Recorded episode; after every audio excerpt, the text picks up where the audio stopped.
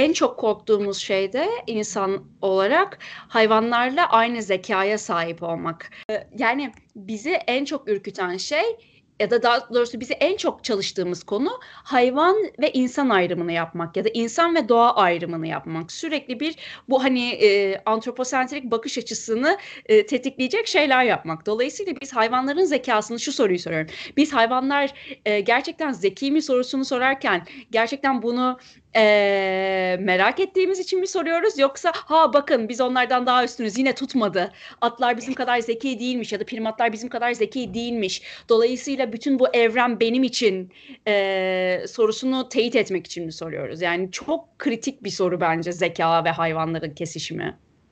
Biraz dinle de çok alakası olmuş galiba. Din insanı merkezine tutturduğu için ya da merkeze oturmak için dini yaptığımız için neyse artık ikisi de olabilir. Ee, bir yerden sonra şey dünyayı bile kendimiz açısından açıklamışız. Yani Kopernik zamanına kadar düşün. Yani sürekli dünyanın merkezinde, evrenin merkezinde dünya var, dünyanın merkezinde insan var. Tabii ki bu mantıktan çıkmak herhalde yani evrimi falan düşündüğü zaman insanlık tarihinde çok yeni bir dönem. Yani insan dünyanın merkezinde olamayacağını hatta belki evrimsel akışın bile nihayetinde bütün işte solucanların, bakterilerin evrimleşip insana dönüştüğü gibi bir bakış var. Belki bu da değişecek. Belki bu da şu an aslında biz çok fazla insan odaklı bakıyoruz. Sanki insan evrimin son ürünüymüş gibi. Hı-hı. Belki aslında evrimin böyle bir algısı yok kısmını öğreneceğiz ileride. Şu an ama hala şey gibiyiz yani insan evrimsel anlamda işte dili geliştirdi, bunu geliştirdi. Dolayısıyla en tepeye oturdu gibi bir algı var ne yazık ki. Evet. Orada da şey düşünmek gerekiyor. Bu arada bence biz göremeyeceğiz bunu ama e, senin, yani e, evrimin bir sonuç odaklı olduğunu düşünmek bence buradaki problem. Yani evrim bir süreç. Mesela bunu kabul eden insanlar var, reddeden insanlar var. Evrim bir süreç ve bu sürecin en büyük hediyesi de insanlar. Yani nihai sonuç bu mükemmel dili evet. bulmuş, zekasını kullanan e, işte Mars'a roket atan insanlar. Yani bundan öteye ne gidebilir ki? Halbuki baktığınız zaman yani bizim yaşadığımız şu 30 yıllık süreçte bile öteye gitmiş ne kadar çok şey var. Yani hiç tahayyül etmediğimiz şeyleri yaşıyoruz. Ama tabii senin dediğin gibi bu e, insanın evrimin bir ürünü ve sonucu ve hediyesi olarak gördüğümüz için ve tabii bunda işte din, dinin insanı merkeze koyması ama her din için de bunu da söyleyemeyiz. Yani Yok, işte tek yani belki hani böyle tek tanrılı şey dinler dediğimiz. Ee, bunu besleyen çok şey de var. Yani e, akım var, e, izim var. E, yani mesela gözde bile mesela sanki insan gözünü çok mükemmel, insan beyni çok mükemmel ve bütün evrim insan gözüne doğru evrildik. Hani insan gözünü dinle. Sonra öğreniyoruz ki aslında ne kadar kısıtlı açıdan bakıyoruz. Geçen bir belgesel izlemiştik ya renklerle ilgili Netflix'te. Yani Hı-hı. insan gözünün aslında renk perspektifinin inanılmaz kısıtlı olduğu ve aslında bütün vücutsal yapılarımızın kendi çevremize uyarlaş, yani uyarlı ve duyarlı olmak açısından evrildiğini görünce insanın dili de kendi çözümü aslında. En iyisi değil ama kendi sorunlarını çözmek için geliştirdiği bir şey. Ama mesela herhangi bir bilim felsefecisiyle konuştuğum zaman işte insanı hayvandan farklılaştıran en büyük şeylerden bir tanesinin ise dil olduğunu söylüyor. Ama neye göre değil yani bu şekilde değilse farklı evet ama farklılaştırmak, iyileştirmek anlamında olmayabiliyor. Yani başka hayvanlar birbiriyle, başka canlılar e, daha iyi metotlarla konuşabiliyorlar. Konuşmaktan kastım iletişim kurabiliyorlar. Çok da insan e, çok da insan verimli konuşamıyor olabiliyor yani diyecektim. Ben primatlar hakkında ilk konuşma yaptığım zaman e, konuşmanın sonunda aslında primatlar ve insanın neyi ayrı, nasıl ayrıştığını söyleyen e, bir kısma girmiştim. E, bunu hani böyle bir antroposentrik bakış değil ama yani bizi ne ayrıştırıyor diye ve sonra e, eve gelip üzerinde bu konuşmanın birazcık durduğum zaman bunu neden söyleme ihtiyacı duydum. Yani evet. neden sürekli bir ayrıştırmaya gitmek, neden birini diğerinden ayırmak ve bunun için neden sürekli bir cevap arıyoruz? Mesela bizim yaptığımız konuşmalarda ya da şunu Jane Goodall'un hangi konuşmasına katıldıysam şu soru soruldu. İnsan ve hayvanın, şempanzenin en büyük farkı sizce nedir? ya günün sonunda bu farkı bilmek bize ne getirecek? Yani neden? Peki, şöyle yapalım. Sence yani benzerliklerimiz neler? Mesela geçen gün bir tane açık bilemin bir podcast'ini dinliyordum. Ee, Güven Üstündere'ydi galiba değil mi? Güven Güzeldere.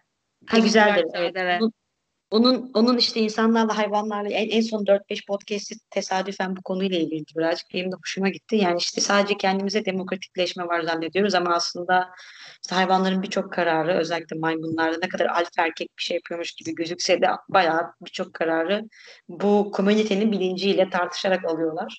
Hani demokratikleşme ya da demokrasi bile belki bizim anladığımız anlamda farklı tanımları var ama insanlara özgü bir şey değil. Yani birçok benzerliğimiz var. Farklılıklarımız değil de benzerliklerimiz üzerinden, üzerinden gitsek belki çok fazla kazancımız olurmuş gibi geliyor gibi bakış açısı da var yani.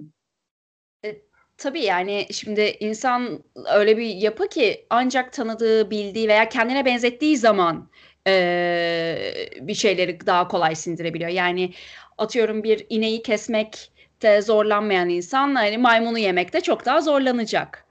Ya da a, a, ne kadar bana benziyormuş dememiz gerekiyor bazen. Halbuki yani burada primatları da diğer canlılardan ayırmamız gerekiyor. Yani karıncaların sosyal yapılanması, arıların çalışması, ee, bir sürü farklı yer. Konuşurken hani esas soru ne diye düşünüyordum ben. Niye ayırmaktan veya ayırmamaktan bahsediyoruz, gruplamaktan bahsediyoruz? Çünkü sonuçta her türlü hareketin bir amacı olması lazım. Bu da bazen bence sınıflamak gerekiyor. Farkı bilmen lazım. Bazen de benzerliğini bilmen gerekiyor. İşte biz insanlar olarak özel miyiz ya da hepimiz tüm hayvanlar veya tüm canlılar hepimiz canlıyız. Böyle bir iki tane ekstrem var gibi geliyor bana. Bir herkesi bir görmeye çalışanlar bir de her şeyi ayırmaya çalışanlar ama ikisinin de gerekli olduğu veya fazla olduğu yerler olduğunu düşünüyorum ben. Mesela doğayı korumak istediğimiz zaman unutmamız unutmamamız gerekiyor ki canlılar birbirlerine çok bağlı. Mikroorganizmasından, bitkilerinden, diğer hayvanlara kadar. Ya besin zinciri içerisinde olsun ya da yani en basitinden etrafı temizlemek, su bile belli bir döngünün yaratabilmesinde ormanlara ihtiyacımız var. Öbür taraftan da evet birazcık da kendimizi psikolojik olarak belki de bilmek, özel hissetmek veya yaşama yaş çünkü boş bir şekilde belki de yaşama geliyoruz. Hiçbir şey bilmeden. Ondan sonra herkes kendi kendine bazı anlamlar yüklemeye çalışıyor. Kimisi işte cemiyet içerisinde bunu din içinde buluyor. Kimisi kendisi tek başına kalıyor, kendi kendine bir şeyler yaratıyor. Kimisi bilime dalıyor. Oradan bir onun üzerinden felsefeye de gidip "Aa işte ben buradan kendime bir dünya yaratmaya çalışıyorum." diyor. Mesela Ahmet Arslan'ın çok güzel bir e, tasviri vardı. Bilimden evet. dünyayı anlarız, mekanizmasını anlarız, ne çalışır onu yaparız. Felsefeyle anlam veririz dünyaya diyordu. Şimdi biz birazcık bu anlam verme içerisinden daha çok gidiyormuşuz gibi geliyor. Evet yani bir yerden kendimizi ayırmamız gerekirse kesinlikle yani şu dört baktığım zaman bile görüntü olarak kimse birbirine benzemiyor. herkes birbirine çok benziyor. Ben hem söylediğine katılıyorum hem söylediğine katılmıyorum. Çok Şimdi e, ama evet. efendim? Çok Fransız vari bir cevap oldu. Evet ve hayır. Aynı anda. e, o, o, e, falan. E, şimdi tamam tamam hemen cıvımayalım. Ee, şimdi doğanın bir, şimdi her tür ve türler arasında da kimse kimseye benzemiyor ama herkes birbirine çok benziyor.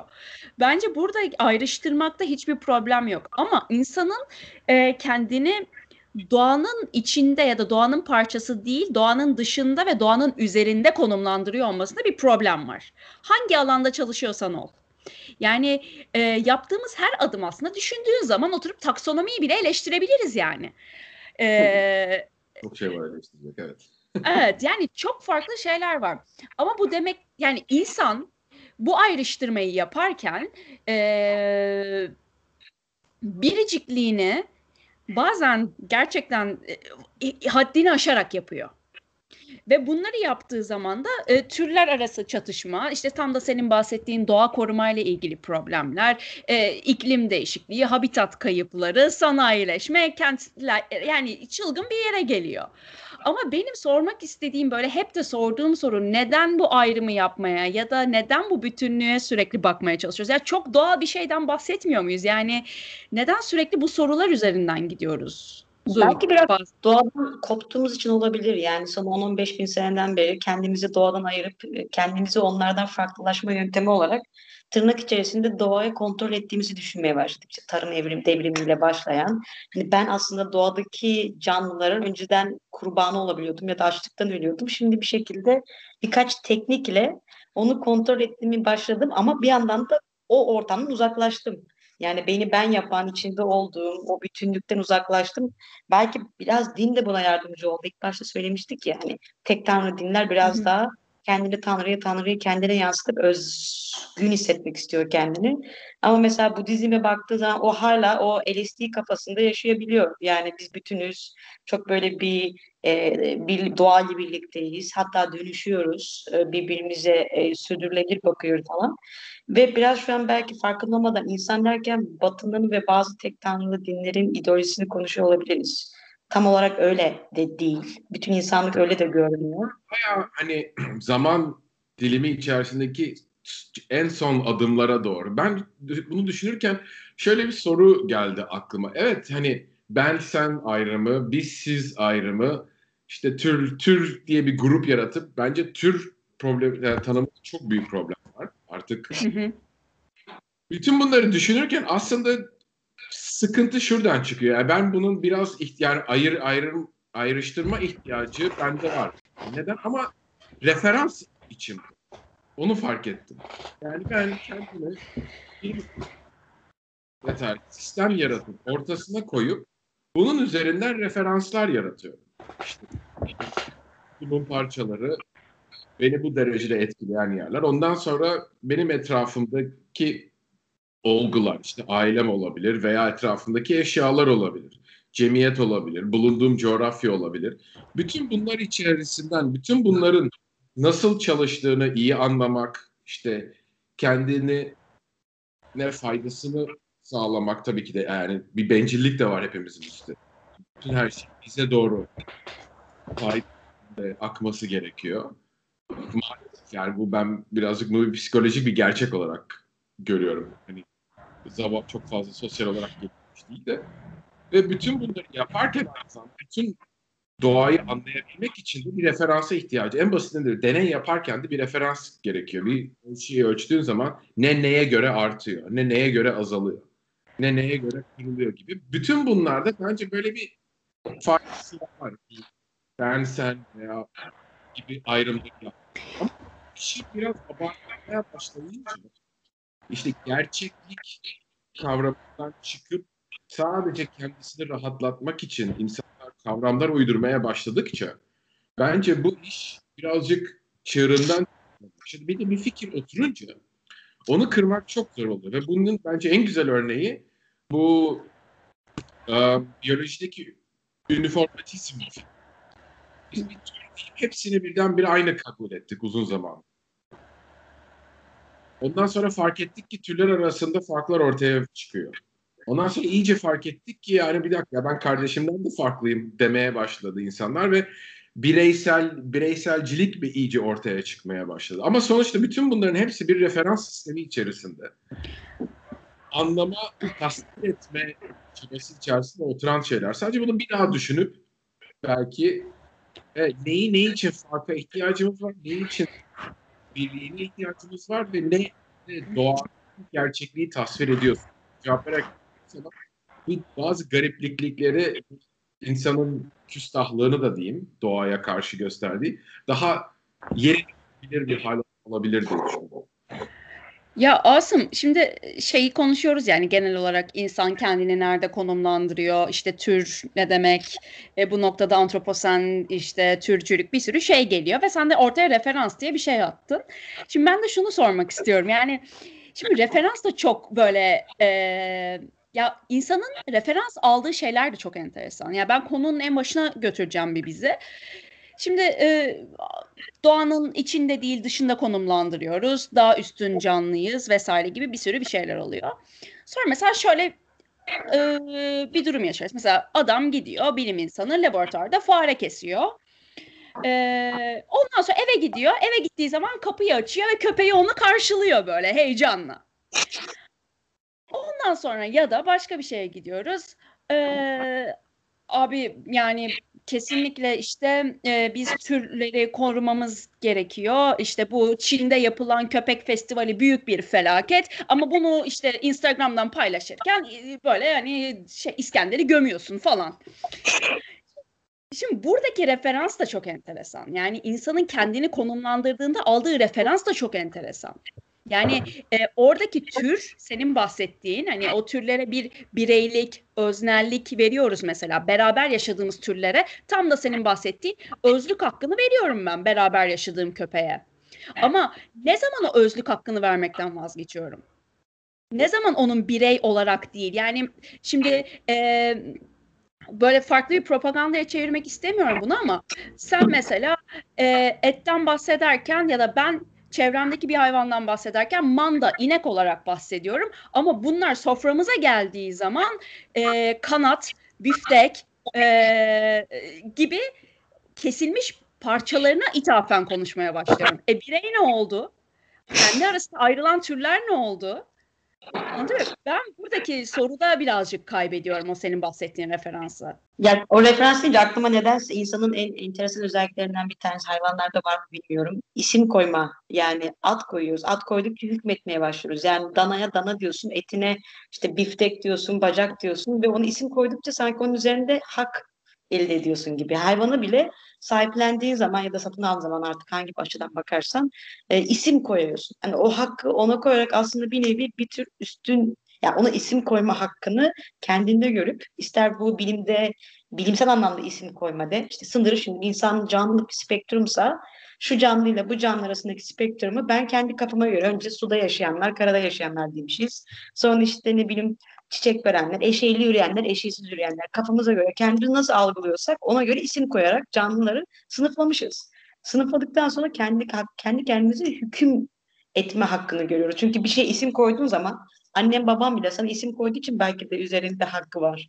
Yani en başta oradan başlıyor. Senin varoluşunu kendisi kendi kafasına göre, kendi değerlerine göre isim koyarak kontrol altına almaya başlıyor. Sen bir canlıyken. E, zaten Ama hepsi işte bir yere geliyor. Hani çok felsefi böyle şaşalı bir cümleyle cevap vermek gerekirse düşünüyorum o halde varım fikri var ya. Sonuç olarak biz kendimiz ilk başta başlıyoruz. Bir gö- hani şöyle bir film gibi düşünelim. Doğdun, dünyaya geldin, gözünü açtın, hislerini açtın ve etrafını algılamaya başlıyorsun referans hani neyi referans alıyorsun dedin ya aslında re, kendimi referans alıyorum kaçınılmaz olarak bence. Her şeyde ilk başta kendimi referans alıyorum, dokunuyorum. İşte kokluyorum, ne bileyim, görüyorum, hissediyorum ve yavaş yavaş etrafımda bir olgu oluşmaya başlıyor. Bu olgu beynimdeki model ama. Ve gerçek canlılarda bir, da yok mu bu aslında? Yani... Öğrendikçe, zaman geçtikçe, tecrübe ettikçe bunun içerisinde nereye geldiğimi anlamaya çalışıyorum. Ve bir kısmını da anlıyorum. Sonunda da bir sürü hata yapıyorum tabii kaçınılmaz olarak. Yanlış varsayımlara gidiyorum. Onlar bazen acı gerçeklerle düzeltiliyor. Bazen düzeltilmiyor. Çok fazla bir karşılığını görmüyorum. Ve bir şekilde sonuç olarak ama ka- kaçırılmaz olarak kendimi merkeze koyduğum bir sistem oluşuyor. Senin dediğinde de evet bir tarafta ona işte inek deyip öbür tarafta bonfile dediğim zaman yine kendi açımdan bakıyorum. Dışarıda doğada canlı olarak görüyorum. Dolanıyor işte ne bileyim otluyor. Aa ne güzel inek var. Mırr, sesini duyuyorsun falan. öbür tarafta bakıyorsun açsın, yiyebiliyorsun, kesiyorsun, getiriyorsun, masanın önüne koyuyorsun. Güzel bir bonfile falan bir şey oluyor. Evet yapacak bir şey yok ama bu bence birazcık kaçınılmaz bir referans noktası kendinden başla. Yani ben şunu soracağım. Sizce koyup yapabilir miyim hiç bilmiyorum. Bu arada dinliyorum. Şarj aletimi aldım.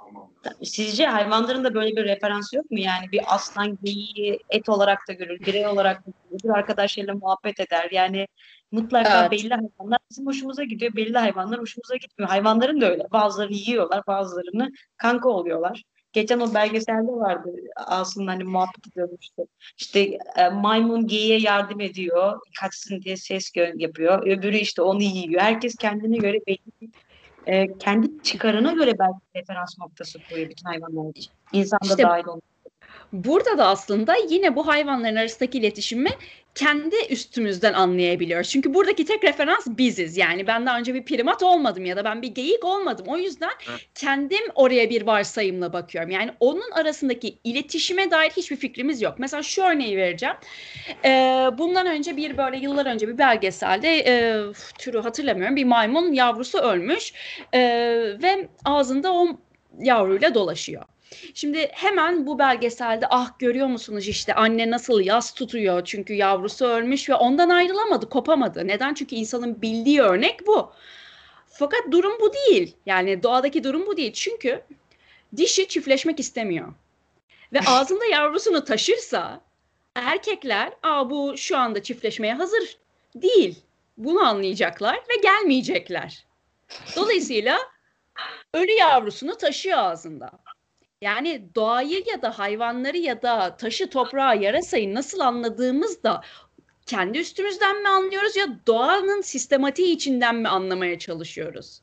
Yani bu da çok önemli bir soru. Çünkü sürekli kendimize atfederek ama şimdi sorduğun soruya geri dönecek olursak e, kendi gözlemlerimizle ya da kendi okumalarımızla ya Asım'ın söylediği sistemin hepsini biz hayvanlarda da görebiliyoruz. Yani doğuyoruz, kendini doğan hayvan referans alıyor. Annesiyle e, türe bağlı olarak e, bir iletişim kuruyor. Sonra çevresindeki ben bunu primatlar üzerinden e, anlatabilirim. Yani doğan primat e, annenin kucağında, annenin memesinde, annenin sırtında, sonra annenin bacağında ve yerde ve sonra oradaki çevredeki arkadaşlarla, sonra farklı e, büyük yetişkin primatlarla, sonra farklı türlerle yani bu genişleyen bir halka ama merkezinde kendi ve kendi çevresinde bildikleri var tabii ki referans olarak. Ve ben bilmiyorum Asım yani bunu senin çalıştığın e, şeylerde buna ne diyebiliriz? Ama Maya, ve... Mayalar bu konuda ne düşünüyor Asım onu merak ediyorum. büyük büyük sıkıntı var onlar. Onlar çok tartışıyorlar bunu. ya, ya bu aslında dediğine katılıyorum ama biz kendi açımızdan bütün dünyayı, kainatı yorumluyoruz. Benim de demek istediğim bu değiştirilebilecek bir gerçek değil. Dolayısıyla bunu bir oturtup ondan sonraki adımına bakmak lazım ve mümkün olduğu kadar hani tırnak içerisinde empatiyi kurup empati değil empatisinden. Galiba bir birazcık... adını şu an yazarını şu an hatırlamadım bir makale vardı şey diyordu sanırım e, yarası olmak nasıldır mı en çok alıntılanan makalelerden bir tanesi. Yani biz onların bizim bu dediğimiz konuyu 1970'lerde yazan bir bilim insanı diyor ki biz hiçbir zaman onların ne açıdan e, yaşadı baktığını algılayamayacağız. O yüzden boşu boşuna vaktimizi kaybetmeyelim ve getiren bir konuydu aslında ama or- yine şeyden geliyor galiba. Benzerliklerimizi bulmaya çabalamak, onları çözmeye çabalamak gibi değil de e, hani ben onları çözdüm artık. İşte tıpkı ya çözebilir en... misin? Ama çözebilir misin? Soru o. Yani sen kimsin ki bir yarasayı çözdüğünü söylüyorsun? Ya yani bence bu da çok sorunlu. Belki şey mesela yine aynı referans noktası muhabbetine geliyor. DNA dizilimini çözdüğümüz zaman çözdüğünü düşündüğümüz bir kafaya doğru gidiyoruz. Yani yavaş yavaş bir gün çözeceğiz dediğimiz biraz deterministik, biraz materyalistik bir şey. İşte. Covid'in DNA'sını çözdük. Nerede çö yani çözdün de olayı çözemedin. Yani bunu çözüyor olmak bir şeyi çözmüş anlamına gelmiyor. Bence Asım bunlar hep sizin bölümlerin işi. bunlar hep sizin bölümlerin işi diyorum. Sen sosyal bilimlere mi saldırıyorsun? Hayır canım ben sosyal bilimlere savunuyorum. Sizin doğa bilimleri ve biyolojiye daha şey yapacağım. Arkadaşlar referans noktamızı kaybetmeyelim. Ya, Hangi bizim, bizim problemlerimiz tabii ama biz de çözüyoruz bütün bunları adım adım. Evet çözüyoruz diyeceğim çünkü aslında yani çözüyoruz dediğim operyen bir açı bakış açısıyla söyleyeyim. Birçok şeyi yalanlayabiliyoruz artık. Bu olmadı diyorsun, bu olmadı diyorsun, bu olmadı diyorsun, bu olmadı diyorsun. Bu adım adım gidip birazcık daha anlamaya başlıyorsun. Dolayısıyla hani mesela ben kimim de yarasayı çözdüm diyebiliyorum. Bence evet ben benim, ben meraklıyım, ben yarasayı çözdüm diyorum. Sonra gidip bakıyorum bazı gözlemler yaparak anlamaya çalışıyorum. Hakikaten çözdüm mü diye. Çözemediğim kısımlarında tekrar diyorum ha bir dakika olmamış geri dönüp devam edip başka şeyler uyduruyorum kafamda ve olay hakikaten bu. Biz kafamızdan doğayla ilgili bugüne kadar birçok şeyi uydurarak geldik. Ve uydurmaya da devam edeceğiz çünkü şimdilik başka bir yöntemimiz yok. Ama o uydurduklarımızı belli bir tutarlılık içerisinde test etme veya sınıflandırma fırsatımız var. İşte en kötü şöyle diyebilirsin. Bu bilgiye ve veya bu hayalime, hipotezlerin hepsi hayal, uydurma, fikir neyse artık. Belli açılardan güvenebiliyorum. Çünkü yaptığım zaman bir karşılığını görebiliyorum. Bir tutarlılığı var diğer geliştirdiklerimle veya yaptığım gözlemle, hislerimle belli bir tutarlılığı var diye. Bunu yapıp kullanabiliyoruz. Dolayısıyla biz kendi açımızdan bakıp evet etrafı anlayıp ve bir, bu küstahlığı ilk adım olarak yapmamız gerekiyor. Ama ondan sonra gerçekçi olup sorup ne, ne konularda da yanılmış olabilir mi de devamında getirmek lazım diye düşünüyorum ben. Ben geçen gün şeyi merak ettim. Biraz konuyu dile getirmek istiyorum. Çünkü en büyük argümanlardan bir tanesi insanın e, dili, kültürü ve bu dil ve kültür vesilesiyle bilginin aktarımını hani işte genetik materyal dışında da aktarabilecek yöntemleri geliştirmesi gibi bir algı var. İşte yazıyı bulduğu bunlar, işte Platon'un yazılarını okuyabiliyoruz. Acaba maymunlar bundan 4000 sene önceki bir maymunun düşüncelerini okuyabiliyor mu gibi bir algı var. Tamam mı? Hani işte çünkü maymunlar sadece ya da örnek veriyorum sadece o anın içerisinde yaşıyorlar. Belki de ideal bilmiyorum. Bir kısıtlama içerisinde kendine bakıyor. Oradan mesela dil konusunda geçen Nero konuşurken deniyordum. Mesela biz başka dildeki insanları anlayamazken eğer o dili öğrenirken acaba maymunların kendi arasındaki iletişimleri yani e, Afrika'daki bir maymunla Barcelona'daki maymun yan yana geldikleri zaman iletişim kurabiliyorlar. Anlaşabiliyorlar. Yoksa kendi aralarında tırnak içerisinde bir aksan var mı? Bununla ilgili gerçekten çok ilgimi çekiyor çünkü iki maymun birbiriyle iletişim kurabiliyor. Ama biz Afrika'daki bir insanla Barcelona'daki bir insan bir araya geldikleri zaman o dili o dil dışında da yine iletişim kurabiliyor ama bu dışarıdan baktığı zaman belki maymuna benziyoruz iletişim kurarken. Yani bir garip bir benzerlik ve farklılık kısmı var. Gerçi o kelimeleri hmm. kullanmak istemiyorum ama evet. biraz o konudaki saha bilgisini merak ediyorum. Maymunların içerisinde olay nasıl hmm. gerçekten? Ee, şimdi biz dil dediğimiz zaman şuna geleceğim ilk başta. Yani dil dediğimiz zaman dili e, böyle sentaksi olan verbal bir şey olarak kurguluyoruz. Aslında dil wow. E, şaşırdım ya. Olmaz. Bu da benim şempanzem falan dese. ee, şimdi dilin farklı yani iletişim kelimesini kullanmamız gerekiyor belki de evet. dil yerine. İletişim yani çünkü bunun e, gesture'ları var, sesleri var, vokalizasyonları var, e, cümleleri var, bir sürü farklı şey var. Bu, bu tartışma sorduğun soru aslında e, bir kültür sorusu yani kültürle başlamak gerekiyor. Şempanzelerin kültürü var mı? E, tabii ki de evet var. E, e, dolayısıyla e, şimdi bir alanda yaşayan şempanze ile bile belli bir bölgede yaşayan hani Uganda'da Kibale Forest'ta yaşayan, Kibale Ormanı'nda yaşayan bir e, şempanze ile Mali'de yaşayan şempanzeler birbirlerinden farklı. Yeme e, davranışları farklı, alet kullanımları farklı, birbirlerine dair konuştukları vokalizasyonları farklı. E, dolayısıyla evet yani buna aksan diyebiliriz, iletişim yolu diyebiliriz, e, vücut dilleri diyebiliriz farklı olacaktır. Çünkü aslında baktığın zaman her şempanzenin kendine ait bir merhabası vardır mesela. ee, ve yani seslerinden şempanzeleri çok rahat ayırt edebilirsin. Yani e, ben e, bunu hani söylerken gerçekten e, beraber çalıştığım şempanzeleri düşündüğümde kimin bana merhaba dediğini, kimin yemek istediğini, kimin e, git dediğini yani o kadar bariz bir uh, uh, uh, git e, modumda değilim derler ki e, çok barizdir yani bunlar. O yüzden Aha. böyle bu soruları düşündüğümüzde hani e, mesela şimdi ben bir e, saha araştırmasına gidecektim. Tabii Covid'den dolayı gidemiyorum. Böyle bir şey yolladılar bana e, daha çabuk öğrenelim vak vakit kaybetmeyelim diye. Böyle 50 tane şempanze vardı benim çalış, çalışacağım bölgede. E, davranış özelliklerini. Ee, yani biz bunları hep böyle hani işte hayvan ne kadar şey olabilir ki diye düşündüğümüz böyle sorular ama herkesin, her bireyin kendine ait merhabası, aksanı, tonu, e, yemek yiyişi, alet kullanımı e, ya da ne diyelim avlanması var. Biraz evet kendimizi yine şey gibi işte ama bunlar e, işte Fransızca konuşamıyor bizimle gibi algıdan dolayı belki de bizim kendi küçük kafa yapımızdan kaynaklanıyor. Yani insanın işte e, kendi kültürün tanımını üzerinden yine aynı Asım'ın geldiği yere geliyor. Referans noktasını kendi yaptıkları üzerinden tanımladığı zaman diğer hayvanları sadece dışarıdan birbirine benzeyen maymunlar gibi görmesi. Bu şey gibi işte bütün uzak doğuluları çekik gözleri birbirinden nasıl ayırt ediyorsun diyen batı mantığı. Yani abi hepsi birbirlerini tanıyor yani.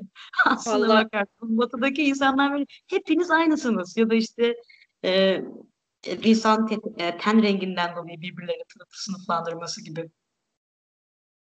Yok yani ama bu canlılar arasındaki iletişim aslında hani iletişim başka canlılarda yok sadece insanlarda var dersek bununla ar- doğru olmadığını gördük. Yani sadece primat örneğinde de kalmamıza gerek yok. Bu Tabii tabii. lerden insanlara kadar her tarafta bir iletişim yeteneğinin olduğu gözüküyor. Bakteriler biyofilm kurup anlaşabiliyorlar. Elektrik göndererek birbirlerine anlaşabiliyorlar. Hani bizim nöronlarımıza benzer şekilde. Mayalar stres olduğu zaman bir iletişim oluyor. Amipler anlaşabiliyorlar. Ondan sonra problem bulup pardon problem çözüp birbirlerine nispeten bu bilgiyi aktarır gibi takip et belli e, feromonları diyeyim en basitinden takip etmelerini sağlayabiliyorlar. Dolayısıyla daha hiç komplike bir ortama gelmeden bile bir, bir sürü iletişim yolunun olduğunu görüyoruz. O, o açıdan da özel değiliz. Ben insanların dilli üzerinde bu kadar durmasının e, soyut kavramlar üzerinden olduğunu düşünüyorum. Belki buradan biraz ayırt etmeye çalışıyorum. Yani soyut kavramlar üretip bunları sadece yani doğada bir karşılığı tam olarak olmadan ne bileyim felsefe gibi. Felsefe yapıyor mu? Felsefe yapabilmek için bir dile ihtiyacım var. Dilin de soyut kavramlara ihtiyacı var. O soyut kavramların uydurulmuş olması kaçırılmaz ve bayağı bu konuda biz bazı şeyler uyduruyoruz. Tabii bunu hayvanlar yapmıyor demek kolay değil. Çünkü yapıp yapmadığına emin olabileceğimizi bilmiyorum. Sanmıyorum da şimdilik. En azından bu teknolojiyle, bu bilgiyle. Biraz belki şeyi düşünmek gerekiyor. İletişime neden ihtiyacımız var canlı olarak? Ya da işte küçük bir bakterinin çev yani biraz çok tabii biyolojik bir altyapıya gidiyor ama e, o, anlamak açısından belki iki bir canlının çevresiyle olan e, bu ilgisini, bu çevresindeki verileri almasına iletişim diyebilirsek belki. Ya da şöyle sorayım. Sizce yani genel anlamda canlılık için iletişim ne demek? Yani bir bakteri için iletişim ne demek? E, bir bakteri diğer bakteriyle iletişim kurarken bunun motivasyonu ne? Can, yani yaşamak mı, yemek mi? İnsanın e, iletişim kurarkenki motivasyonu çoğu zaman yaşamak, üremek ve yemek dışında çok da fazla konuştuğumuz söylenemez. Bazen insanlar felsefeyi bile çiftleşmenin aracı olarak kullanabiliyorlar. Yani o yüzden şey gibi. Bilmek lazım. Yani ne yaptığın, nerede bu iletişim görülüyor, ne o tür ortamlarda daha çok görülüyor gibi. Çünkü iletişimi yapmak senin hayatta kalmanı sağlıyor. Bir motivasyon yok aslında. Hani oturup muhabbet ederken ya dur sana biraz elektrik vereyim bana anlat geri kalanı bir elektrik. Yok tabii ama hayatta kalabilmeyi arttırıyor. Kooperasyonu arttırıyor. Sosyaliteyi ve sosyallik yine hani o da neydi herifin adı? Wilson'ın dediği gibi eusociality olarak bakmaya yani gerçek sosyallik olarak bakmaya gerek yok. Sosyallik bir sürü bireyin arasında belli bir dozda ve belli bir miktarda görev paylaşımı olarak görülmeli. Bunu yine mikroorganizmalara kadar takip edebiliyorsun evrimin içerisinde. Dolayısıyla belli bir hayatta kalma avantajı sağlıyor iletişimi yapabilmek. Ha, insan bazen de ama bu özellikleri geliştirdiğin zaman minimal hayatta kalma ihtiyaçlarından biraz daha değişik özellikler de ortaya çıkarmaya başlayabiliyor. Bence belki bizim kurduğumuz hayalleri bu kadar artiküle bir şekilde dille ifade edebilmemiz bunun bir sonucu olabilir ve ondan sonra da bir bakıyoruz ki ama aslında çok da ciddi bir avantajı da var. Ondan sonra geliştirdikçe işte kavramlar gelişiyor. Kavramlar geliştikçe bilgi aktarımına girmeye başlıyor. Hani yerlerinin yanında bir kültür aktarımı da kağıda yazarak daha sabit bir şekilde, daha az yoruma açık bir şekilde pardon yoruma değil hataya açık bir şekilde biliyorsun. Evet. sonu Ben, bu ciddi bir avantaja dönüş.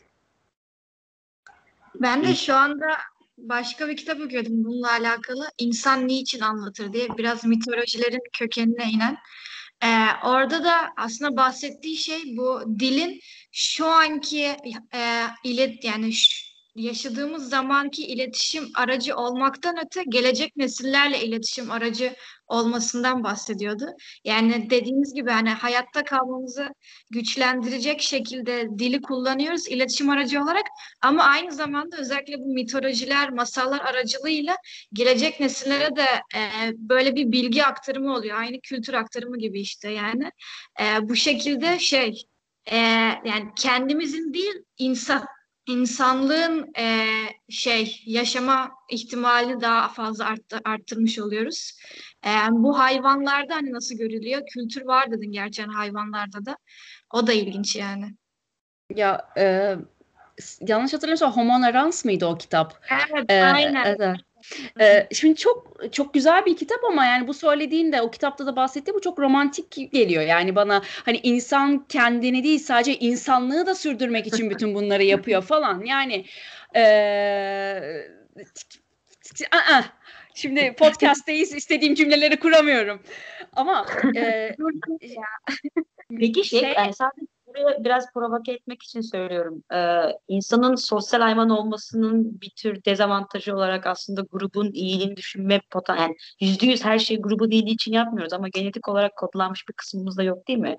Yani memeli olduğumuz için biraz daha grup psikolojisi, grubu, grubu daha iyi hale getirdiğimiz zaman hepimizin daha iyi yerde olacak düşüncesi bize eklenmiş bir bilgi olabilir mi? Sürekli davranışlarımızı tetikleyen. Bu yalnızca insanlarda yok. Yani grubun iyiliğini gö- gözet olarak çalışan, e, yaşayan canlılardan bahsediyorum. Arılar da olur, memeliler de. yani şimdi çok fazla şey konuştuk aslında. Yani benim aklıma gelen şimdi birincisi sosyal e, canlı olduğun anda grubun tamamını gözetmek zorundasın. Çünkü bir ötekine bağlı olarak hareket ediyorsun. Yani mesela primatlar örneğinde bunu görebiliriz.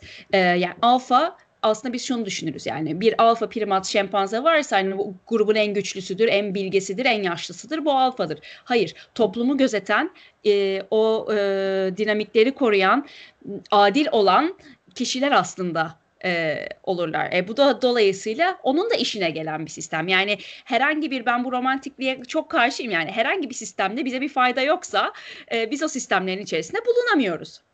Ama ben şimdi bir de bu iletişimden bu kadar konuşunca veya hani iletişim e, slash dil konuşunca bence bu soruları cevaplayabilmemiz için ya biz şu anda dil üzerinden konuşursa tamamen teorik konuşuyoruz. Şu soruya bir cevabımızın olması gerekiyor. Neden dil var? Yani e, bunun için bir sürü teori var. Yani en basiti dedikodu yapabilmemiz için. Yani bir de şey çok şimdi, komik değil mi? Neden dil varı cevaplamak için dili kullanıyoruz? Sanki böyle şey gibi yani. Sanki neden dil varı dille cevaplamak, konuşarak cevaplamak çok ironik, imkansızmış gibi. Çünkü şey gibi yani varoluşunun kuyruğunu yakalayan bir yılan gibi. Yani neden dil var, neden dil var ya dille anlamak. Kendi varoluşunu soramaz mı? Onun içinde insanı kullanıyorsun sonuçta. İnsan olarak insan neden var diyorsun. Ya ya belki de bütün sistem aslında kendi kuyruğumuzu yakalamaya çalıştığımız için yani bence e, Asım'ın yaptığı işte benim yaptığım işte bir tür kendimizde olan derdimizle ilgili. E, e, yani bunu ben ya çok seviyoruz yapıyoruz gibi bir şey değil bence bu. Ama yani Bilimsel çok, se- çok seviyoruz. O, o çok ayrı bir şey. O ama ondan bağımsız olarak ya bir kendi sürekli bir şeyler kaçıyor ve senin kuyruğun aslında o. Yani hani e, ve burada hani biz bu kadar iletişimi sorguluyoruz. E, bu nedir? İnsan neden dili kullanıyor derken ya bir dakika dil nasıl ortaya çıktı? Yani dilin varlığı bize ne söylüyor? Ama buna dair oturup mesela hani işte Dunbarlara gidiyoruz, başka antropologlara gidiyoruz, dil bilimcilere gidiyoruz. Ya zaten dil bilim dediğin zaman yani wow tımarhane gibi bir yer yani yalan rüzgarı dönüyor zaten orada. Herkes kavga içerisinde bir sürü farklı teori. Ee, bu, bu soruları cevaplamadan işte bir tane farklı teori aslında e, şempanzelerin tımarlama davranışı artık insanlar içerisinde sürdürülebilir olmadığından, popülasyon arttıkça e, bunu yapamadığımızdan dile geçiş. Ondan sonra e, öte yandan e, dille beraber daha fazla soyut düşünme, bunları nerede yani dili nerede kullanmaya başlıyoruz, neden kullanmaya başlıyoruz sorusunu bence Peki, cevaplayam. burada tımarlamaktan kastın birbirimizi motivasyon etmek, sevgimizi, yakınlığımızı göstermek için hayvanlar yani primatlar daha fazla tımarlama kullanıyor. Biz yani bu bizim için önemi ne? Yani biz bunu dilleri karşılığı birbirimizi gazlamak mı? Yani Hayır. Ee, şempanzelerin iletişimleri tamamen yani neredeyse tamamı diyelim tımarlamak üzerinden gerçekleşiyor. Yani bütün hı. günleri birbirleriyle sosyalizasyonları, birbirlerine sevgi göstermeleri, agresyon göstermeleri tamamen bu bir tür iletişim. E, dolayısıyla yani e, şempanze seni görüyor, merhaba dedikten sonra tımarlamaya başlıyor ve 3 saat birbirinizi tımarlıyorsunuz. Ya burada Tımarlamaktan kastın şöyle dokunması mı yani parmağıyla Evet, sana? yani Şöyle söyleyeyim, e, herkes bunu bit ayıklamak diye düşünür. Hani e, bit yoktur şempanzelerde. Hani birbirinden e, bit alıyormuşçasına hareket etmek diyelim o zaman da. Belki o biti enformasyon olarak düşünüyorlardı. Bilmem kaç bit enformasyon. Tam bir nerd şakası oldu gerçekten. Dil konusu bence gerçekten ilginç. Hani nereden çıktığını anlamak uzun zaman alacak. Neden çıktığını anlamak da uzun zaman alacak. Ama en azından şunu biliyoruz. Çok ciddi bir avantaj sağlıyor. Hayatta kalmak. Sosyal olarak idame etmeye birçok şeyi. Ve evet yani günümüzde teknolojiyi geliştirip teknolojiyi aktarmaya o da bizim hayatta kalmamızı sağlıyor ama belki sonumuzu getirecek sonra. O ayrı dava ama bu tarz bilgi aktarımı, bilgi birikimi ve tekerleği bir daha icat etmememize çok yaradığı için bence bunu da en basit şekilleriyle de ilk ortaya çıktığı zamanlarda herhalde şu belli bölgeleri gidilmemesini, orada daha işte ne bileyim aslan, kaplan gibi hayvanlar olabileceği gibi bilgileri aktarabilmek belli bir cemiyet içerisinde dil gibi bir aletin olduğu zaman daha kolay. Ben bu tarz bir ortamda dilin daha ortaya çıktığını ve daha yavaş yavaş da ortada oldukça da geliştiğini düşünüyorum. Çünkü yani buna benzer şeyleri dediğim gibi mikroorganizmalar da yapabiliyor. Onların da en basitten bir dili var diye düşünebiliyorsun. Metabolitleri birbirlerine göndererek veya etrafa salgılayarak yapabiliyorlar. Mayalar en basitinden feromon salgılayarak ben buradayım deyip çiftleşiyorlar yani. Bunun daha absürt yani fazla Yani bir yanı yok. Evet dil bir yani iletişim dil üzerine belli bir dil olarak görmek istersen var. Bir tek soyut kavramlar bence çok ilginç. Dolayısıyla o soyut kavramların neler getirdiği, geliştirdiği, neler yaptırabildiği, psikolojik etkileri bence sadece hani hayatta kalmak değil de hayatı daha rahat yaşamanın da faydası var dilin olduğu zaman. Yani ben şurada gördüm en basitinden bir sene kimseyle etrafta doğru düzgün konuşamayınca koronada kafayı yiyecek gibi oldum. o tarz pardon. Rahat Böyle şey gibi geliyor. İnsan belki Tanrı'yı ilk yaratmasındaki güdü konuşacak ya da onu dinleyecek bir şey yaratma algısı da olabilir. Yani birisi bir yalnız kalıyorsun, kendini yalnız hissediyorsun ve bir mesela şeyde vardı. Bu imkansız şey, inançların kökeni miydi bir kitap Hı. vardı. Hani mesela uzun süre tek başına kalan insanların mesela işte tırmanışlarda ya da bir yerde sıkışıp kaldığı zaman bayağı halüsinasyonlar görerek aslında konuşacak bir e, yani bayağı bir e, şizofrenik bir algı yaratıyor ve onunla karşılıklı konuşabildiği çünkü konuşma ihtiyacı var ve insan uzun süre yalnız kaldığı zaman konuşacak bir şey görüyor beyin. Bunu görmeye başlıyor ve sonradan yazdıkları günlüklerinde bunlar şey diyorlar yani evet birileri görüyordum onunla karşılıklı konuşuyordum. Çünkü buna ihtiyacım vardı. Yani beynin bir halis yani konuşmaya ve sosyalleşmeye, e, yalnızlığa karşı tahammülsüzlüğü, konuşmaya karşı arzusu çok enteresan. Tanrı bile aslında bu, bu açıdan tabii ki herkesin inancı farklı ama yarattığı bir halüsinasyon gibi topluluğun cevap gibi yani bu sessizliğe, doğadaki sessizliğe karşı dinleyecek bir kavram yaratmışız bizi. Ama bunu söylediğin an aklıma şu geldi.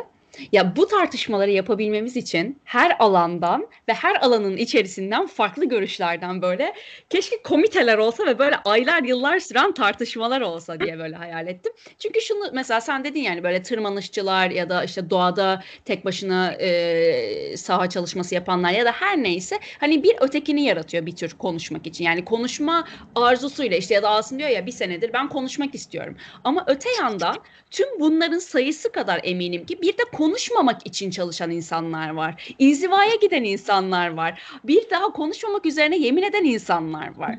Öte yandan soyut kavramları, e, hayatındaki soyut kavramlığı tamamen işaret dili üzerinden kuranlar var.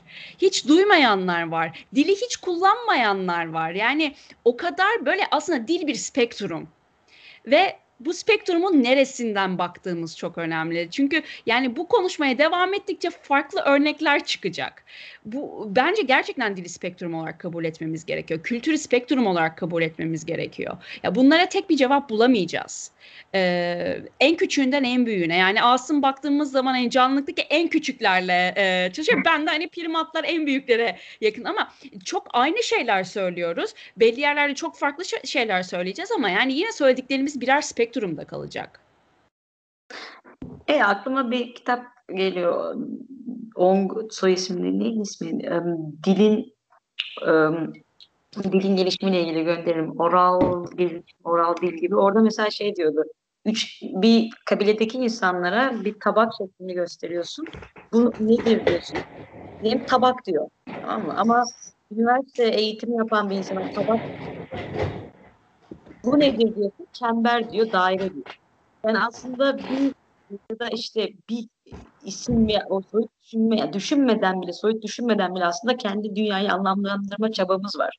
Eğer ne kadar farklı şeklinde konuşursan, sen daire olduğunu öğrenirsen daire demeye başlıyorsun. Ya da işte şeyden bahsediyordu. Hani aklın gelişimi, insanın soyut düşünmesinin en büyük e, avantajlarından bir tanesi diyordu. Alfabeyi bulması. Yani sesi e, imgelerle, şekillerle ifade edebilecek bir yazıya dönüştürebilecek ve birbirimize aktaracak bir yapı bulmamız.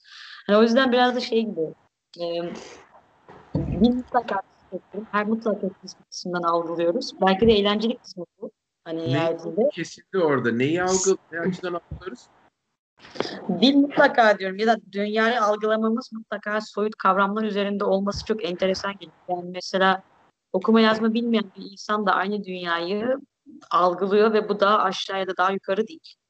Ve yani illa okuma yazma biliyor olması bir insanın belki algısını ya da evrimsel açıdan belki yani hayatta kalmasını arttırmaya da olabilir. Yaşadığı ortama göre.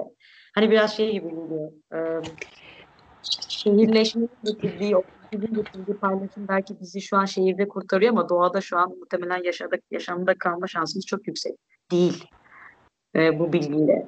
Yani o bilginin kendi konteks içerisinde kullanılması, yine kullanılması çok enteresan. Konteks orada en önemli şey. Biyolojideki en önemli şey o. Biyolojide hiçbir zaman böyle e, evrensel bir faydalı faydasız iyi kötü tanımlayamıyorsun. Bulunduğun çevre içerisinde, niş içerisinde ne gereklilikler var? Nasıl hayatta kalabilirsin? Nişini değiştirebilir misin de yani başka bir yere gidebilir misin? Dolayısıyla öyle bir şey sadece konteks içerisinde önemli oluyor ve dilin ya bence okuma yazma olayı da evet belki doğada tek başına kalsan okuma yazmayı pek kullanamayabilirsin. Hani yanında kitap alıp götürüp orada manuel gibi kullanmayacaksın. Ama bir çünkü bir cemiyet hayatı içerisinde okuma olmadan neredeyse hayatta kalmak mümkün değil. En kötü işsiz kalırsın, aç kalırsın sana kimse bakmazsa. Dolayısıyla yani dil, dilin öyle yönleri de var. Ama yine konteks içerisinde sadece anlam kazanıyor. O, bir de Aa, pardon. Yok yok. E, ha, okey tamam. Bir de e, şimdi şey söylemiştik ki en başta şöyle bir soru olmuştu sanki hani e, ya gerçekten dile herkesin ihtiyacı var mı? Hani şempanzeler ya da farklı türler konuşmuyor. Gerçekten ihtiyaçları var mı gibi bir şey söylemiştin en başta. Asım sen yoktun sanırım o sırada. E, şimdi bu verdiğin tabak örneğinde de şunu söyleyeceğim. Hani e, tabak diyor biri, biri de çember diyor.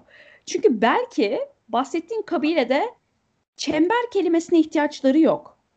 Ya da çember kelimesi onların literatüründe, dilinde yok.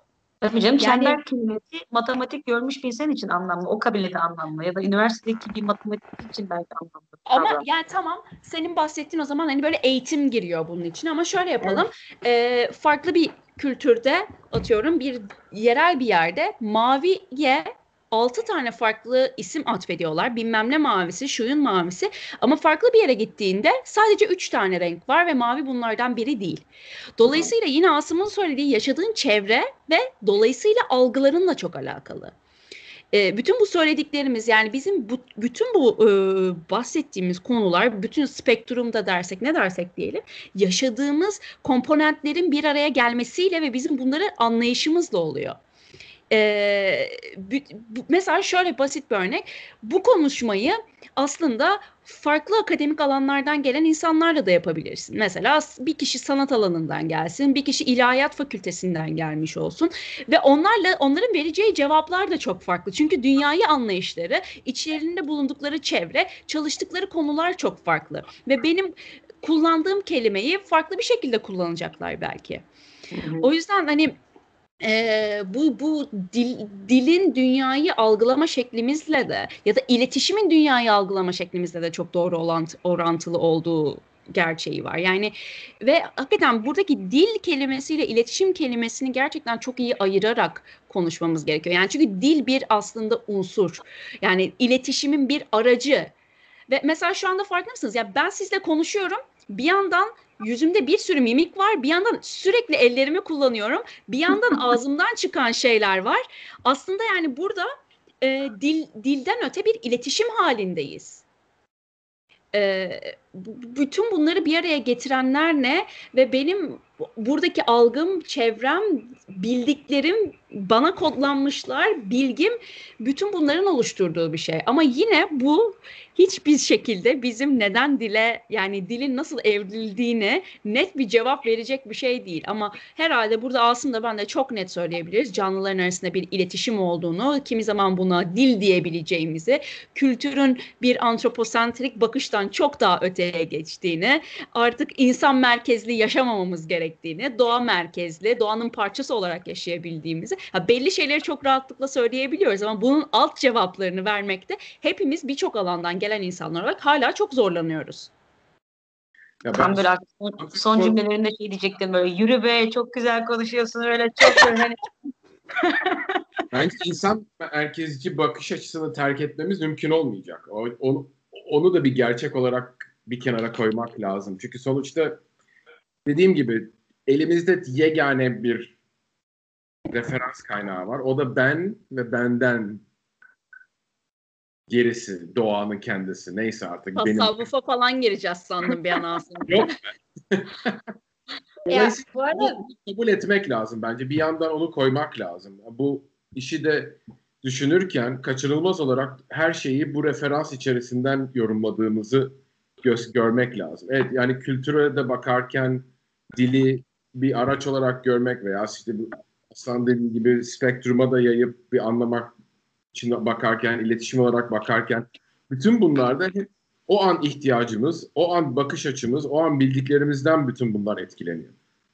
Dolayısıyla bir yani insana çok kızmamaya getir, lazım kendi baktığı yerden baktığı. Çünkü kaçınılmaz bunu yapma. Ama evet yani sonunda doğayı biraz daha anladıktan sonra bir dakika biz bunun içerisinde bunun patronu değiliz ama bunun bir parçasıyız bilincine varabilmek çok önemli bir adım. Onu attığımızı düşünüyorum. En azından o fikir dolanıyor insanlık arasında. Herkes bunu benimsememiş olsa da o var bir yerlerde. Ve dili evet, evet. da bunu birbirimize ileteceğiz. ee, e, evet tabii yani ee, tabii şimdi şu bile ya gittikçe uzatıyoruz galiba yavaş yavaş toparlasak da fena olmayacak ama yani artık yani insanlığın kendi açısından bakması bütün dünyayı kendi mesela yani çok merkeze koyarak olmalı mı olmamalı etrafında dönüyormuşuz gibi geliyor bana. Aa, yok yok yok ona, ona hiç dönmüyorum ben. Zaten şu noktada ortak noktadayız. Yani özgün olsak da üstün değiliz. Bunu fark etmek. Özgünlüklerin tadını çıkartırken üstünlükten sömürmemek. Üstünlük altısında. O zaten çok göreceli bir şey. Evet. Tanımlamak ya. çok kısıtlı zamanlarda işe yarayan bir şey. Ama gene çok genel bir üstünlük tanımlarsan bence çok güzel bir atasözümüz var onun için. El elden üstündür. Yani referans hakkında bir şey söyleyecektim ben de. Biraz belki sapacak ama e, bazen hani şu anki baskın toplumsal özelliklerimizi doğamıza ve işte evrime e, atfetmek, evrimsel bakış açısıyla haklı çıkarmak gibi bir eğilim var bence. Mesela e, işte ataerkil sistem ya da rekabetçi ortam falan. Galiba bu Vance de Bonobo ve Ateist kitabında söz ediyordu. E, hani bu bakış açısına sahip olanlar yani rekabet, işte ataerkil, agresiflik falan. E, mesela şempanzeler şempanzelerden geldiğimizi öne çıkarırken karşı tarafta e, işte hayır aslında rekabet olmamız gerekmiyor, ataerkil toplumda olmamız gerekmiyor, bu biz bu bizim doğamızda olması gerekmiyor diyenler bunu yani, e. Biraz da böyle kendi ideolojimize göre de e, evrimsel bilgileri şey yapmıyoruz, oynuyormuşuz gibi geliyor. Ya da başka bir makalede mesela yine bu rekabetçilikle ilgili hani daha çok şu anki kapitalist kültürden gelen e, bir şey doğa yani insan doğası algısı olduğunu söylüyordu ya da genel olarak evrimin böyle hani şey e, survival of the fittest gibi işlediğini o yüzden kapitalizmden e, başka bir sistemin insan doğasına ya da doğaya daha doğrusu aykırı olacağından bahsediyordu. Ee, bir taraf bir görüş. Ama bunun karşı görüşü de hani mikroorganizmalar e, yani simbiyotik e, yaşamdan bahseden de hani başka bir görüşü var. Sonuçta birbirine rekabet ederek değil, birbiriyle tam tersi yardımcı olarak büyüyen ve çoğalan e, hayvanlar ya da mikroorganizmalar da var. Yani illa böyle bir rekabet halinde de e, gen aktarımı olması gerekmiyor vesaire diye. Bilmiyorum ne düşünüyorsunuz bu konu hakkında? Öncelikle kedim Frans de Val'i hiç sevmiyor. Onu söylemek istiyorum. Çünkü ya gerçekten evdeki bütün kediler Deval kitapların üstüne çiş yapıyorlar. Ve gerçekten Devallerin hepsi çişli. ya şimdi gerçekten çok uzun zamandır ıı, konuştuğumuz bir konu. Yani insan bonobolardan mı geliyor, şempanzelerden mi geliyor? Ya elinin köründen geliyor falan gibi bir yere gidecek bu gerçekten sonunda. Çünkü e, ben şuna inanıyorum. Yani evet şempanzeler ataerkil ve daha e, vahşiler, daha rekabetçi, daha savaş halindeler ama öte yandan da e, bonobolar, e, dişi egemenler, e, sevişkenler. Ben bonoboları anlatırken hep böyle Woodstock'ta bütün gün Joe içip takılmış çiftler gibi falan diye anlatıyorum. ya bunların hangisini insanın içinden çıkartabiliriz ki? Yani hangisi bana ait bir özellik değil ki? Ya da hangisi yani bonobolar hiç mi kavga etmiyor? Şempanzeler hiç mi barış içerisinde yaşamıyor? İnsanlar hiç mi kavga etmiyor ve kavga ederken aynı zamanda sevişmiyor? Kaç tane çift kavga ettikten sonra sevişmedi ki? Yani e, bilmiyorum yani çok bu kadar ayrıştırmak zorunda mıyız bu, bu soruları ve her rekabetçi toplumun o rekabeti sürdürebilmesi için de bir şekilde kendi türleri arasındaysa e, cooperation yani uzlaşmaya da gitmesi gerekiyor. O yüzden ben Devar'in yazdıklarında da yani e, bu ayrışıma gidebilecek miyiz ya da gitmeli miyiz yoksa gerçekten insanı hem bonobo hem şempanze özellikleriyle mi kabul etmeliyiz diye düşünüyorum. Kesin Asım'ın bunun için daha böyle e, sofistike ve e, a, e, a, şey kelimeleri vardır ama ben, ben bakış açısında hani böyle ayrıştırarak tek tek özelliklerini bulduk. İşte bu mu bana benziyor, şu mu bana benziyor yapmamızı anlıyorum diyeceğim başta. Çünkü birazcık primitif bir beynimiz var hala her şeye rağmen. Efendim. Ve biraz hani analiz dediğimiz olay parçalarını ayırıp bir şeyi anlamaya çalışıyoruz. En iyi bildiğimiz yöntem bu. En sık kullandığımız yöntem bu ve bunda devam ediyoruz. Dolayısıyla hep bir parçalarını ayırdıktan sonra işte hangi parçaları ilk gördüğüne göre büyük ihtimalle değişiyordur. Hangisini ilk kendine daha çok benziyor. Bu bizim yeniden bir psikolojik yaklaşımımız. Ama sonuç olarak baktığımız zaman bir şeyi kendimize benzetmek istediğimizde birazcık da hayal gücüne de bağlı. Yani ne kadar kendine benzetmek istiyorsun, ne kadar çok kriter koyuyorsun, ne kadar az koyuyorsun, kriterleri ne kadar katı uyguluyorsun, ne kadar esnek uyguluyorsun gibi. İkincisi o kooperasyon ve yarış konusuna gelmek gerekirse yine kontekst olayına geleceğim ben. Sonuç olarak bulunduğun ortam içerisinde hayatta kalmanla yegane kanunu bir şekilde bu hayatın devam etmesi lazım. Yani devam etmesi lazım değil de devam eden mekanizmalar olduğu sürece biz hayatı göreceğiz ortada. Dolayısıyla hangi mekanizma o koşullar içerisinde devam etmesini sağlıyorsa onu daha çok göreceğiz orada. Ve genelde kapışmalar da veya yarışlar veya bu kapitalist ortam diyelim bir niş üzerinde ufacık bir, yani bir niş içerisinde ufacık bir farklılaşma göstermiş ve bunların içerisinde o nişin kaynaklarına daha çok yani sahip olmaya çalışan türler arasında oldu. O yüzden de mesela insanların kavgalarına baktığımız zaman genelde en çok birbirine benzeyenler kavga eder. Politik arenaya bakalım. En basitinden bugün karşılaştığımız işte Filistin-İsrail olayında da aslında kültürleri, yaptıkları her şeyleri birbirine çok benziyor. Dilleri bile inanılmaz derecede benziyor. Aynı yerde yaşamak istiyorlar. Problem buradan geliyor. Veya biz hani politik arenada halk seviyesi ne kadar iyi anlaşsak da politik arenada kapıştığımız Yunanlılar. Yurt dışına çıktığım zaman ben şunu gördüm ki en güzel Yunanlarla anlaşıyoruz. Çok benziyorsun ama belli bir yerde kapışmak istediğin, yani bir şey istediğin için, nişin aynı olduğu için ve hafif farklılıklar gösterdiğin için onun üzerinde kapışıyorsun. Ama bir, yani çok ciddi bir problem ortaya çıksa, bizim kooperasyonumuzu gerektirse ve biz bunu yapamasak belki Yunanistan ve Türkiye birden ortada. Ya da tam tersine bu kooperasyonu gerçekleştirebildiği zaman beraber daha güçlü bir ortama gidebilecek. Dolayısıyla hani hangisi lazım, hangisi lazım değil, hangisi oluyor, hangisi olmuyor diye hepsi oluyor aslında. Yerine göre değişiyor. Bu konteks kavramı biyolojinin bence özel, ilginç ve eğlenceli kısımlarından bir tanesi. Fizikte o kadar çok düşünmüyoruz belki. Kimyada daha az. Jeolojide daha fazla düşünülüyor ama biyolojide hep kontekst her şey neredeyse. O olmadan hiçbir şey anlamak, evrim ışığından bakmadan da bir şey anlamak çok zor ama kontekst olmadan da anlamak çok zor. Yani sonuçta mesela moleküler biyolojide aşağı yukarı repetitif olarak aynı şeyleri görüyoruz diyebiliriz. Hep işte o amino asit böyle oluyor. Yok işte pH değiştiği zaman o biraz negatif oluyor. Yok pozitif oluyor. Böyle etkileşimlere geçiyor. Ama bunu bir kontekstin içine koyduğun zaman her spesifik etkileşim özel bir hal alıyor. Dolayısıyla konteks içinde düşünmemiz gerekiyor biyolojide diye düşünüyorum ben. Ve bu açıdan kuantum, kuantum düzeyinde de öyle galiba. Kuantum e, biyoloji, kuantum fizik düzeyinde de yani aynı koku molekülü farklı canlılarda farklı kuantum etkileri yapıyor.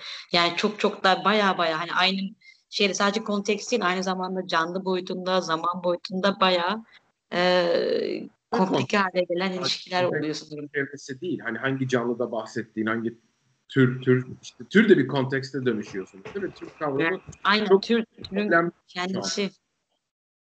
Ben Bu hatta arada ben biraz e, bir soru sormak istiyorum kişisel bir deneyim olarak. Mesela özellikle bu sahaya gidip hayvan biraz konuyu değiştirdim gibi oldu. Asım böldüysem susayım Yok. sen devam et.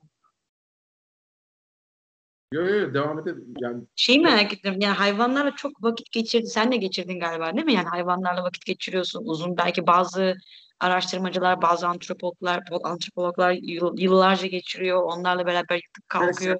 ben bilmiyorum ama ben hani Aslan'a nazaran değil, neredeyse hiç vakit geçirmiyorum hayvanlarla. Yok yok aslandan bahsediyorum. Sen derken direkt. yani bu... Ha ben miydim? Okey. Evet, Asım'la konuşuyorsun sanıyorum. Yok yok senden bahsediyorum. Tamam hayvanlar deyince dedim sana doğru dönüyor olay ama sen de deyince o sen dede ka- kafam karıştı. Ben de aynen aynen aynen. Evet tamam dinliyorum. Soru Yok şey merak ediyorum sadece. Açıkçası e, araştırmacıların hayvanlarla vakit geçirdikçe kendi iç dünyalarında, kendi özel hayatlarında değişen duyguları merak ediyorum biraz. Yani ne kadar uzun süre kaldıkça çünkü normalde insanlar arasında kullandığın iletişim yöntemleri değişiyor artık. İnsanlar arasında kullandığın gibi o canlılarla iletişim kuramıyorsun. Ama bu bitki ve köpekten farklı olarak sana da benze benzeyen pek çok alışkanlıkları var. Dolayısıyla kendine ait yeni bir iletişim şekli geliştiriyorsun onunla, o hayvanlarla iletişim kurabilmek için. Yeni bir dil geliştiriyorsun. Ve o dil sen geri döndüğün zaman senin sosyal hayatına nasıl etkide bulunuyor? Yani o insanların belki günlüklerini okumuşsundur, kendin deneyimlenmişsin. Yani bir bir farklılık hissedebiliyor musun kendi karakterinde ya da insanlar ilişkilerinde bir farklılık yarattı mı? Ya da kendinle ilgili. Biraz kişisel bir soru. Ee, şöyle. Ee, o zaman ben de kişisel bir cevap vereyim buna. Yani böyle çok e, bilimsel bir şey söylemeyeceğim hiç. Ee, ben küçüklüğümden beri e, farklı canlılarda büyüdüm. Bir sürü farklı türle büyüdüm. Ee, ve onlar bana hep hayvan olduğumu hatırlattılar aslında. Ee, çünkü hep çok yakındık. Hep farklı bir iletişimimiz oldu. Ee, köpeksiz büyüdüğümü hiç hatırlamıyorum. Kediler olmadan, kaplumbağalar olmadan. E, dolayısıyla zaten öğrendiğim birçok şeyi onlara borçluyum. Ee, yani e, bilmiyorum yani annem ya da e, arkadaşlarımdan ne kadar çok şey öğrendiysem onlardan da öğrendim. Dolayısıyla bunun ayrışımını yapamayacağım, yapamıyorum. Yani benim bile bildiğim bir şey değil. Çünkü beni var eden, aslanı aslan yapan unsurlardan biri Dogoş'tur. İşte Wondercat'tir, Mısır'dır, Midnight'tır. Yani ismini sayamayacağım kadar uzun bir listedir. Ama şunu söyleyeyim, e, ben maalesef primatlarla henüz saha çalışmasına gidem, gidemedim. Çünkü sürekli böyle Covid'den dolayı bütün sahalarım erteleniyor. Ama e, hayvanat bahçesinde gözlem yaptığımda e, böyle hani hay- insanın hayatında böyle milestone'lar vardır ya yani böyle hakikaten o gün değiştiğini hissedersin bazı şeylerin. E, ilk şempanze ile temasımın olduğu gün bunu hissettim. Ve e, onlarla iletişim kurdukça daha farklı bir ben olmaya başladım. Yani çok fazla şey öğrendim. Onların birbirleriyle kooperasyonları, sosyal davranışları, birbirleriyle kavgaları çünkü yani o kavgaları tahmin dahi edemezsiniz. Ee, yavrusunu öldürmek isteyen anneden tutun ama öte yandan e, yani çok farklı dinamikler var. E, ve birçok şeyin bana ait olmadığını, benim biricik olmadığımı, ee, yani bu hani dünyaları yaratan bizin aslında bazen ne kadar korkunç olduğunu ve bunları öğrendiğim şempanzelerin kafesler arkasında olduğunu e, birçok farklı şey yaşadım ve onların dilini öğrenmeye başladım. Onların iletişimlerini öğrenmeye başladım. Onlar gibi selamlaşmayı öğrenmeye başladım. Ee, onların dilediği gibi onlara selam vermeyi öğrenmeye başladım. Mesela Topiş vardı. Topiş şahane şahane bir e, bir kişiydi. Mesela beni her gördüğünde arkamı dönmemi söylerdi bana. Ve bizim selamlaşmamız bu şekilde yürürdü. Çünkü tişörtümü çıkaracak ve beni tımar edecekti. Evet siz bu kişiyle yani günde 6-7 saat geçiriyorsunuz. Dolayısıyla ondan öğrenmemeniz mümkün değil. Yani hayvanların ve doğanın da bir eğitimin parçası, öğrenmenin parçası olduğunu öğrendim aslında bunca yıl. Onu söyleyebilirim. Belki ya böyle çok minnoş şeyler söylemeye başladım bir anda ama hani. İsmi de zaten gerçekten... Topiş mi? Neydi o? İsmi Topiş. Topiş haliyle. Evet yani e, daha önce mesela hani bu, bunca yılları köpeklerle beraber yaşadığım zaman onlardan ne kadar çok şey öğrendiğimi anlamamıştım ama özellikle şempanzelerden sonra ya bir saniye benim iletişimde olduğum, tanıdığım, beraber yaşadığım her canlı aslanın bir parçasıymışı çok iyi öğrendim. Ve eminim e, Afrika'ya gidebildiğim zaman da bunun katman katman artacağını düşünüyorum. Çünkü ister istemez yani köpek kedi dediğin zaman biraz daha insanın kendisini galiba hafiften biraz daha yukarı gördüğü bir algı var bu evcil hayvanlara karşı. Ama bir şempanze algısında hani yine aynı ilk baştaki konuya dönüyoruz. Kendimize benzediği için birazcık daha fazla ve aramızda evcil hayvan olarak çok yaygınlaşmadıkları için yani primatlar biraz daha şey gibi oluyor. Onunla iletişim kurmaya çabalarken kendimizi daha eşit algılama eğiliminde oluyoruz ne yazık ki.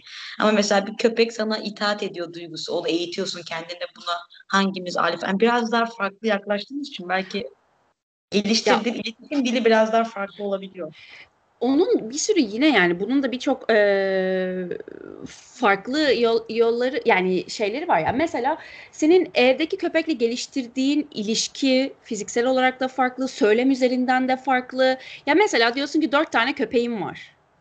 Mesela. Evet. Yani, ama bir yandan da dört tane köpekle birlikte yaşıyorum. Aynen. Şempanzeler üzerinde çalışıyorum.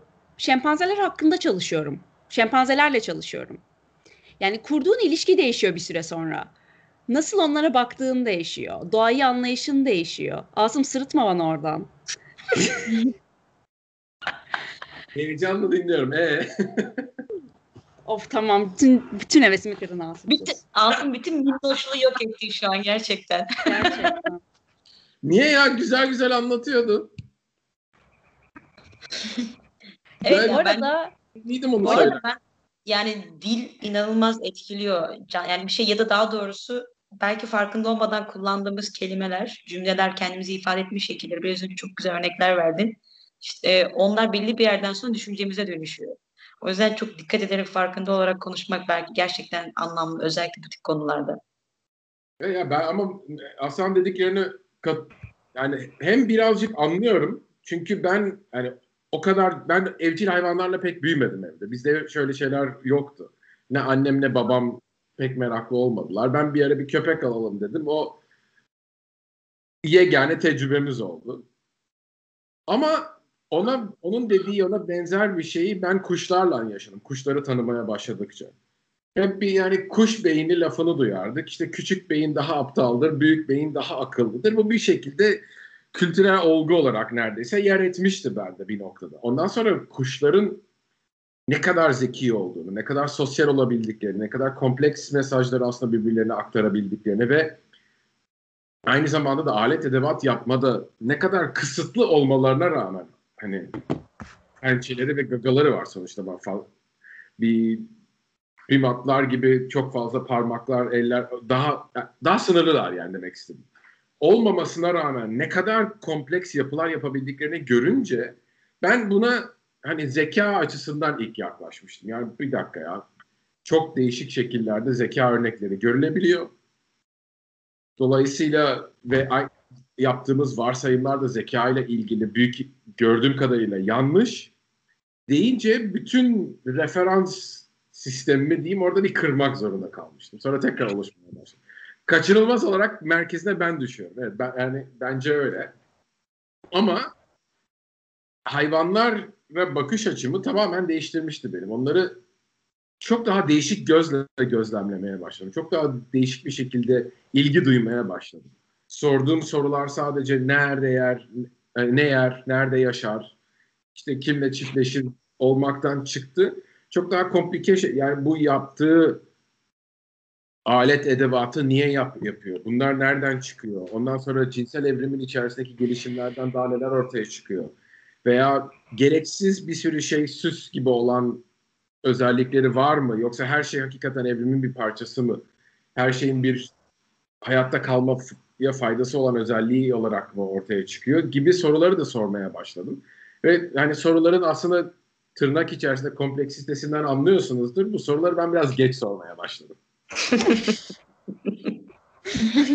O canlı doğasıyla, yani e, diğer canlılarla diyeyim daha doğrusu benim etkileşimim, iletişimim epey geç geldi. Bence biraz önce Asım'ın hafiften acıyla gülümsemesinin sebebi bakterilerden, mayalardan konuşarak geçen bir yaşamda senin o şeyini belki o sıcaklığını kıskandı içten içe anlıyor musun? bir dakika. Beni kumarlayamadı o mayalar kıskançlığı. Ya, Asım gel şu İstanbul'a da yani sana bir şey yapalım ya. Kanına girelim. Bu arada 3 dakika sonra başka bir Zoom'a girmem gerekiyor. Anlaştık. Ee, böyle e, son bir dakikada nasıl toplayacaksın? Hadi çok merak ediyorum. ee, o 30 saniyesi sende hadi Yok, baş. Keyifliydi. Yani kuş deyince benim aklıma da sadece şey geliyor. Geçen yine o senin de önerdiğin yani seninle de konuştuğumuz e, Asım bu hayvanların renkler belgeselinde vardı. Yani kuşların renkleri nasıl kullanması bizim estetik olarak gördüğümüz şeylerin aslında onların yaşamında inanılmaz bir iletişim aracı olmasını böyle büyüyle izliyoruz. Ya da oradaki birçok balığın, birçok canlının renk üzerinden nasıl bir iletişim, bir tırnak içerisinde dil kurduğu ve bizim bunu yani 21. yüzyılda hala henüz anlayamamış olmamız da çok güzel, çok heyecanlı bence bilim insanları için keşfetmek adına. O yüzden şey yani hayvanlarla bütünleşik bir dünya çok keyifli, çok eğlenceli. Kesinlikle katılıyorum. Söylemek lazım. Bir um, dünyaya ve kainata bakış şeklinde en azından biyosferin tamamen tek bir canlı olduğu düşüncesi de vardı bir arada. İşte Gaia hipotezi. Hı hı.